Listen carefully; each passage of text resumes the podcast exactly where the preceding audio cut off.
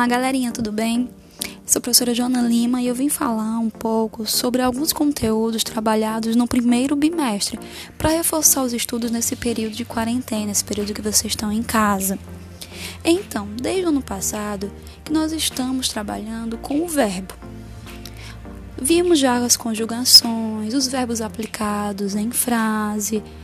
Então, no sétimo ano, nós estamos vendo a estrutura do verbo, os verbos regulares e irregulares e as formas nominais que esse verbo tem.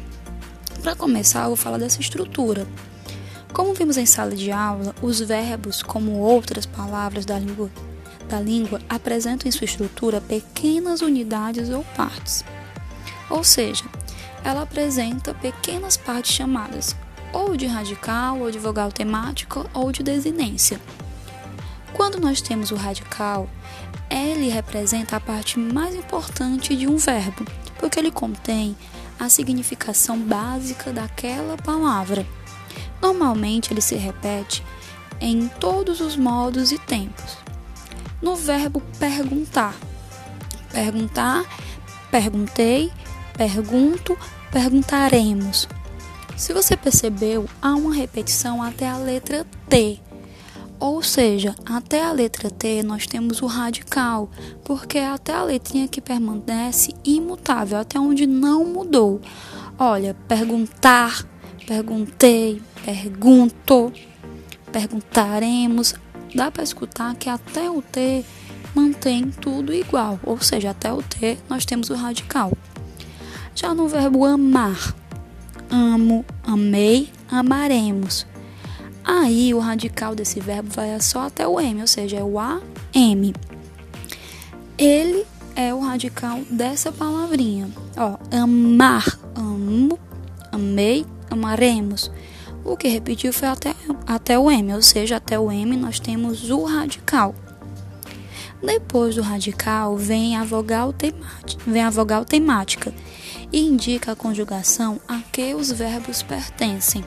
Por exemplo, se for o a, indica a primeira conjugação. Por exemplo, o verbo cantar. Esse a indica a primeira conjugação. Se for o é, vai indicar a segunda conjugação. Por exemplo, correr. Se for o i, vai indicar a terceira conjugação. O verbo sentir. E por último, nessa questão da estrutura, temos as desinências, que são responsáveis por indicar as pessoas do discurso, primeira, segunda ou terceira, eu, tu, ele, nós, vós, eles. Ela também indica o um número, se é singular ou plural, por exemplo. Singular, eu, tu, ele. Plural, nós, vós, eles. Ela vai indicar também o tempo e o modo verbal.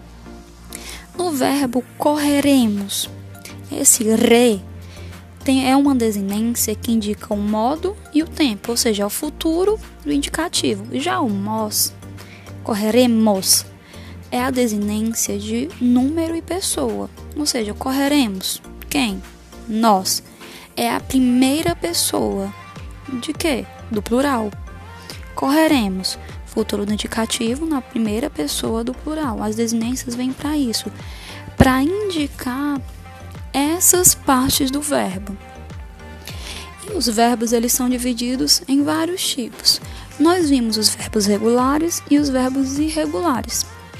Os verbos regulares são aqueles que seguem um modelo de conjugação, caracterizado por conjugações invariáveis. Eles não alteram seu radical, e suas desinências, diferente dos verbos irregulares, que não seguem esse modelo, alterando seus radicais e desinências. Certo? E dentro desses modos desse tipo, existem as formas nominais que um verbo pode aparecer. Ele pode aparecer de, em três formas: a forma infinitiva, a forma no gerúndio ou a forma no particípio. Mas como é que eu vou descobrir se ele está no infinitivo, gerúndio ou particípio? Você vai olhar para o finalzinho daquele verbo. Você vai olhar como ele finaliza. Por exemplo, se o seu verbo terminar em R, Por exemplo, sonhar, cantar, falar, correr, partir, ele vai estar no infinitivo. A forma nominal dele vai ser infinitiva. Ou seja, se eu é, falar o verbo olhar, olhar termina em R. Se terminou em R, está no infinitivo. Existe também a forma no gerúndio, que são verbos terminados em NDO. Sonhando, cantando, falando, pedindo. Todas as vezes que o seu verbo terminar em NDO, você vai ter um gerúndio. E, por último, a forma no particípio, que são verbos terminados em DO. DO. Por exemplo, sonhado, cantado, falado. Terminou em DO? Não em NDO. Se for NDO, é gerúndio. Terminou em DO, ele vai ser particípio. Ou seja, sonhar, infinitivo, sonhando, gerúndio, sonhado, particípio, cantar, infinitivo, cantando, gerúndio, cantado, particípio, falar, infinitivo, falando, gerúndio, falado, particípio. Ou seja, essas são as formas nominais do verbo. Nós vimos bastante em salas de aula, fizemos bastante atividade também. Eu vim com esse conteúdo só para reforçar, caso vocês tenham, tenham tido alguma dúvida. Um beijo, até a próxima, estudem, não deixe de fazer os TDs. Até a próxima.